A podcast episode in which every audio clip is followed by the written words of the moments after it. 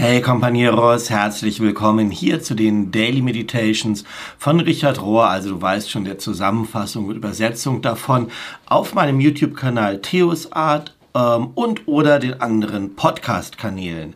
Wir sind in der Woche vom 7. bis zum 15. Mai und die Meditations sind überschrieben mit mystische Heirat oder mystische Ehe. Und der erste Abschnitt lautet, wir sind die Geliebten.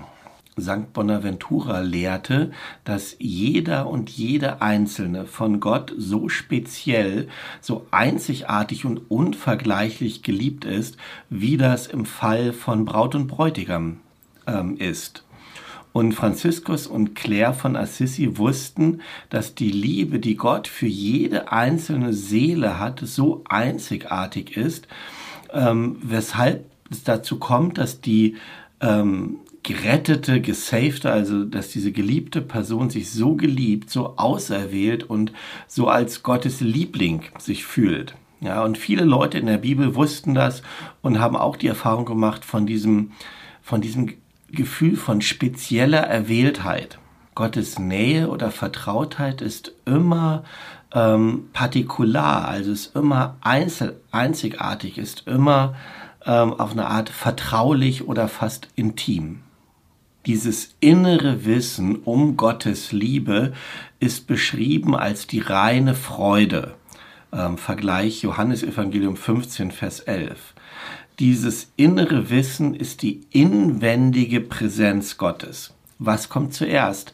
Ist es zuerst so, dass wir uns sicher fühlen und gehalten fühlen bei Gott und uns das erlaubt, dass wir mit anderen Menschen ähm, auch so umgehen können? Oder kommt zuerst das Menschliche, die menschliche Zärtlichkeit, das menschliche Gehaltensein, was uns dann erlaubt zu denken, dass Gott auch so sein müsste, bloß eben unendlich? Richard sagt, ich glaube, es macht nicht wirklich einen Unterschied, was zuerst kommt, wo wir anfangen, wo wir starten. Die, das Wichtige ist, dass wir in dieses große Geheimnis eintreten, egal von welcher Seite. Und das große und gleichzeitig verborgene Geheimnis ist dieses. Ein unendlicher oder unbegrenzter Gott sucht und hat Verlangen nach Nähe, nach einer innigen, verbindlichen Nähe mit der menschlichen Seele. Und sobald wir einmal diese Vertrautheit, diese Nähe erfahren haben, ist es so, dass nur diese vertrauliche Sprache von Liebenden, von Liebhabern und Liebhaberinnen die Erfahrung beschreibt, die wir da machen. Da die Worte wie Geheimnis, Zärtlichkeit, Singularität, Spezi äh, Spezialheit, wie übersetzt man das? Ähm, dass es speziell ist, dass die Regeln gebrochen werden für mich selber. Äh, Begriffe wie Nacktheit, Risiko, Ekstase, ähm, un unbändiges Verlangen nacheinander und natürlich auch Leiden. Ja, all dies sind Begriffe, die wir auch im mystischen Vokabular finden. Und Teresa von Avila, die beschreibt das so. Ich schaue auf meinen Geliebten und mein Geliebter schaut auf mich. Lass mich ihn küssen mit, den, mit dem Kuss seines Mundes, weil ohne dich, Herr, was bin ich? Und welches größere Gut könnte ich haben in diesem Leben, als dir so nahe zu sein, dass es keinen Unterschied mehr gibt zwischen dir und mir?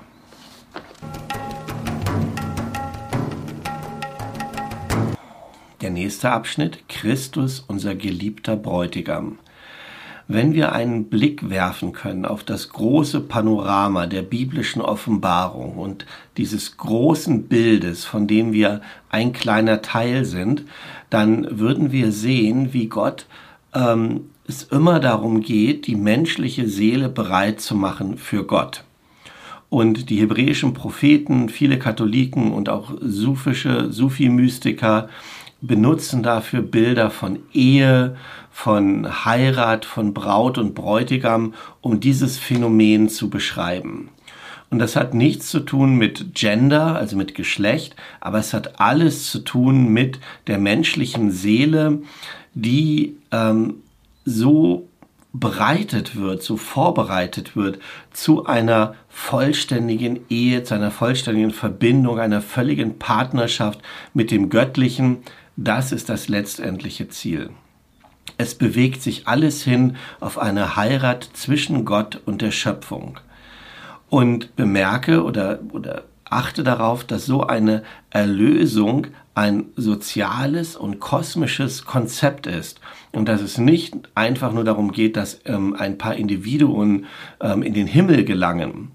Die Kirche hat immer schon bedeutet, dieses ähm, Corporate Salvation, diese ähm, kollektive Erlösung ins Bewusstsein zu bringen und sichtbar zu machen.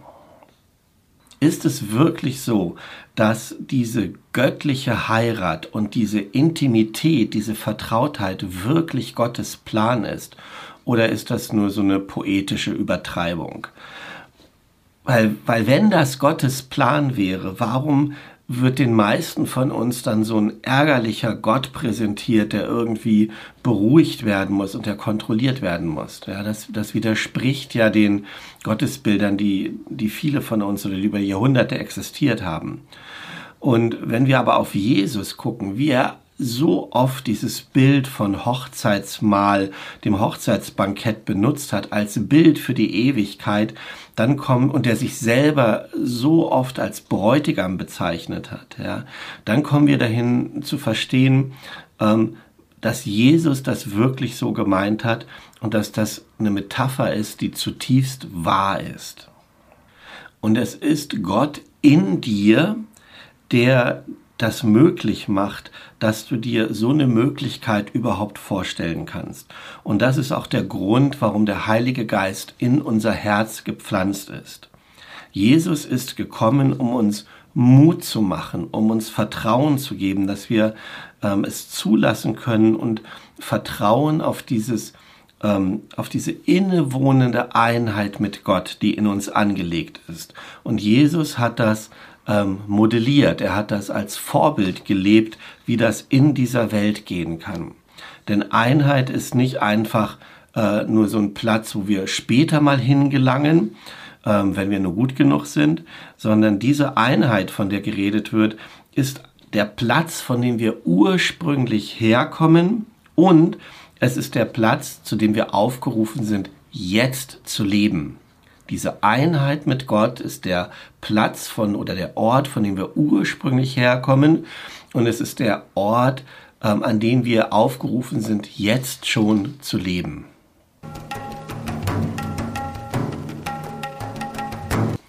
Das große Liebeslied. Carl McColeman ist ein Autor über viele spirituelle Bücher, Mystiker und kontemplatives Gebet. Und er hat in verschiedenen Büchern so diese Brautmystik, so heißt das, untersucht. Und er schreibt, Gott ist Liebe. Das ist das Bibelzitat aus 1. Johannes 4, Vers 16. Gott ist Liebe. Und das ist wahrscheinlich der, ähm, der wichtigste Vers, der wichtigste einzelne Vers in der gesamten Bibel und auch der einer der am meist zitierten. Und deshalb muss es uns nicht wundern, dass in der großen christlichen Tradition die Mystiker ähm, bekannt waren und sich selbst verstanden haben als Liebhaber Gottes. Und dieses Liebhaber Gottes sein kann verschiedene Formen annehmen. Für manche ist das eher so etwas philosophisch Abstraktes, aber für andere hat das eine zutiefst verkörperlichte physische Qualität, fast eine erotische Qualität, was diese Liebe, diese mystische Liebe äh, dieses Geheimnis der Liebe charakterisiert. Und daher kommt eben auch der Begriff Brautmystik, ähm, der uns so ein dahin führt, so ein Gefühl zu kriegen, mit Gott verheiratet zu sein. Und es ist wichtig zu bedenken, dass diese Idee aus der Bibel selber kommt. Es ist zutiefst biblisch, diese Idee, dass wir mit Gott verheiratet sein könnten. Und ein, also neben den Sachen, die ich schon genannt habe, spielte auch das hohe Lied der Liebe im Alten Testament eine ganz große Rolle. Historisch gesehen wurde das immer schon als Allegorie, als ein Vergleich äh, oder Metapher betrachtet, das ist ein Lied, das über zwei Liebhaber geht, Mann und Frau, wie die wie ihr Verlangen miteinander ist, wie sich das entwickelt, in, halt in der alttestamentlichen Sprache. Und diese zwei Liebhaber symbolisieren die, die fürsorgende Beziehung zwischen Gott und Israel oder später zwischen Gott und der Kirche oder auch zwischen Christus und dem individuellen Gläubigen oder der individuellen Gläubigen. Und das ist das, wo dieser Mystizismus von Liebe ins Spiel kommt. Und Elisabeth von äh, der Dreieinigkeit, Elizabeth of the Trinity, gelebt 1880 bis 1906, war im Karmeliterorden und sie beschreibt das auch in so einer Sprache, die sich so anhört. Ich fühle so viel Liebe über meiner Seele oder in meiner Seele. Es ist wie ein Ozean, in den ich hineinfalle und in dem ich mich selbst verliere. Und es ist meine Vision auf der Erde, darauf zu warten, dieses Licht Angesicht zu Angesicht zu sehen. Gott ist in mir und ich bin in ihm. Was Elisabeth an dieser Stelle betet, ist, dass Gott ihre Seele zu diesem Himmel machen soll. Dass Gott ihre Seele zum Himmel machen soll. Und indem sie das tut, erkennt sie das Herz von äh, Mystik, von Geheimnis dass der Himmel nicht ein Platz ist, an den wir gehen, zu dem wir hingehen, nachdem wir gestorben sind, sondern ähm, ein, ein Status, ein, ein Sein, in das wir jetzt eingeladen sind. Ja, also den Satz nochmal am Schluss, dass der Himmel nicht ein Ort ist, zu dem wir gehen, wenn wir sterben, sondern dass es ein Seinszustand ist, in den wir jetzt schon eingeladen sind. God is entirely intimate. Gott ist absolut vertraut, innig, nahe, vielleicht intim. Gott ist absolut intim.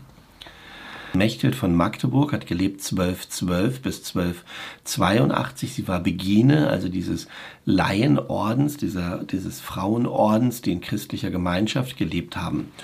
Und eine der Autorinnen, ähm, die Carol Lee Flinders, das ist eine ähm, ja, Autorin, die schreibt über Mechthild von Magdeburg, die schreibt folgendes, dass sich Mechthild von Magdeburg so auseinandergesetzt hat, an diesem Spannung dran war zwischen einerseits dem unendlichen, unbegrenzten Gott und dann sozusagen der einzelnen kleinen ähm, individuellen Seele. Und das Paradox dazwischen oder das Paradox darin hat sie verzaubert. Gott ist überall und aus dem Grunde natürlich unpersonell, also impersonal, ähm, unpersönlich. Eine Kraft, die überall im Universum ist, unpersönlich. Und trotzdem in Verbindung, in Beziehung mit der individuellen Seele. Ähm, und dort ist Gott absolut vertraut, nahe und aus dem Grunde personal. Also diese, dieses Paradox, das wir nur im Non-Dualen auflesen können zwischen einem unendlichen, unpersönlichen Gott und diesem uns bekannten, mit uns in Beziehung seienden, persönlichen, vertrauten, intimen Gott. Und Richard sagt dazu, führt er an, wenn wir zu diesen reiferen Stadien kommen von dieser mystischen Einheit mit Gott, dann wird alles eine Metapher für das Göttliche.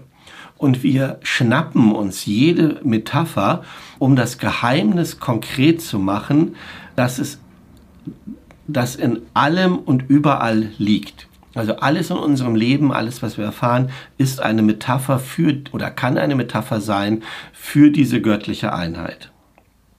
Und jetzt wieder diese Autorin Carol Lee Flinders. Sie sagt, wenn Mechthild über die Romanze der Seele mit Gott schreibt, dann ist das keine Allegorie, kein, kein bloßer Vergleich, sondern in der Tiefe ihres Daseins hat sie eine Liebe gefunden oder einen Liebhaber gefunden, der der vollkommen in Verbindung mit ihr ist. Gott ist da. Gott ist da. Darauf besteht Mechthild von Magdeburg in einem jeden einzelnen von uns, in einer jeden einzelnen von uns. Und zwar nicht in so einer generellen, unpersönlichen Art, sondern da, hier, so geradewegs vor dir, als ob er oder Gott vor dir hingestellt wäre. Und er flüstert seine Liebe direkt in deine Seele. Diese Sprache, die Mechthild von Magdeburg benutzt, ist für ihre Zeit fast schockierend erotisch.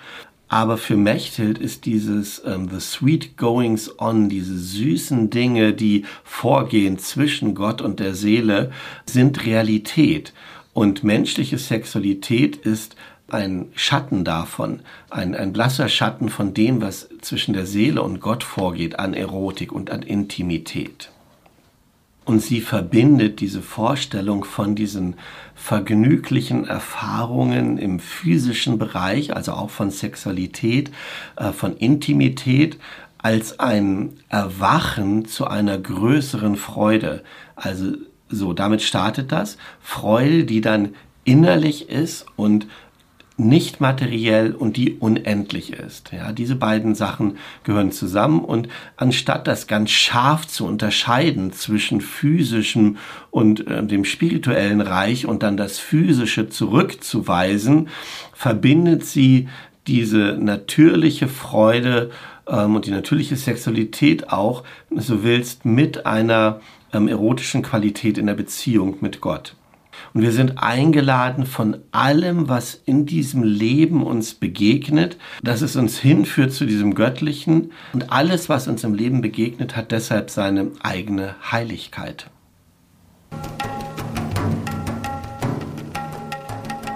Das Gebet der Ehegatten. In dem Abschnitt jetzt kommen verschiedene Autoren zu Wort, die über, die das weiter ausführen, wie diese Verbindung aussehen kann. Zuerst der spirituelle Lehrer und Psychologe John Wellwood. Und er hat ganz viel geforscht über die äh, menschliche Beziehungsebene als einen Pfad von äh, Bewusstsein und Liebe.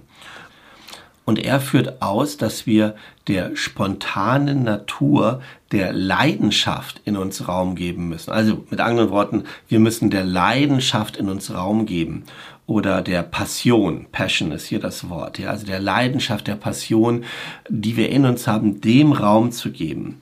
Und Passion, sagt er, sei das Gefühl des Lebens, das ich mit dem Leben verbinden will. Leidenschaft ist dieses Gefühl von lebendig sein, das ich mit dem Leben selbst verbinden will.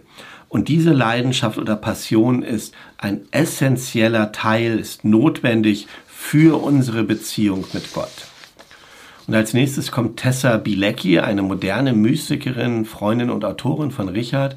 Und sie schreibt darüber, was sie dieses Gebet von Ehegatten nennt, dass das ähm, verfügbar ist für alle von uns, ähm, egal ob wir nun verheiratet sind oder nicht, sondern dass das eine, eine Art von Beziehung ist, die, wir zu, die jeder und jede von uns zu Gott haben kann. Und sie sagt, Kontemplation und Mystizismus sind synonyme Terme, meinen also beide das Gleiche. Und beides dreht sich darum, Gott in einer liebevollen, in einem liebevollen Bewusstsein zu erfahren. Zu erfahren ist wichtig. Nicht als Ideen im Kopf oder auf den Lippen als Wortbekenntnis, sondern als eine persönliche, lebendige Erfahrung. Und ganz am Schluss kommt ein Abschnitt, der heißt Transformed in the Beloved, ähm, transformiert, nee, ähm, verwandelt in den Geliebten, verwandelt in den Geliebten. So lässt sich das, glaube ich, am besten übersetzen. Und James Finlay vom CSC schreibt, die unbegrenzte Liebe, die der Architekt unseres Herzens ist, unbegrenzte Liebe, der Architekt unseres Herzens, hat das Herz so gemacht, in so einer Art gemacht, dass wir mit nichts weniger zufrieden sind als mit einer unbegrenzten Vereinigung mit dieser unbegrenzten Liebe. Und James Finlay ist auch ein großer Experte für die Liebesgedichte und die Mystik von Johannes vom Kreuz. Und ähm, er zitiert einfach ein paar von diesen Gedichten, um zu beschreiben, wie all das sich anhört und anfühlt bei Johannes vom Kreuz, also vor 500 Jahren ungefähr. Und das könnte uns auch inspirieren. Das will ich am Schluss nochmal versuchen, zwei, drei Absätze, Verse zu übersetzen. Genau. Ist ja immer schwierig, Poesie zu übersetzen, aber ich versuche das mal. Das geht dann so. Diese süße Nacht, ein Geheimnis Niemand hat mich gesehen. und ich habe nichts gesehen. Kein anderes Licht, keine andere Führung als das eigene Brennen in meinem Herzen. Dieses Licht hat mich den Weg geführt, klarer als es die aufgehende Sonne tun würde, dorthin, wo er mich erwartet.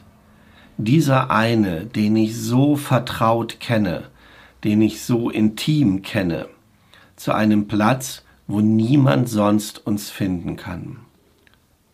O Nacht, die mich geführt hat, o Nacht süßer als der Sonnenaufgang, o Nacht, die den Liebhaber mit dem Geliebten verbunden hat, die den Liebhaber verwandelt hat in den Geliebten.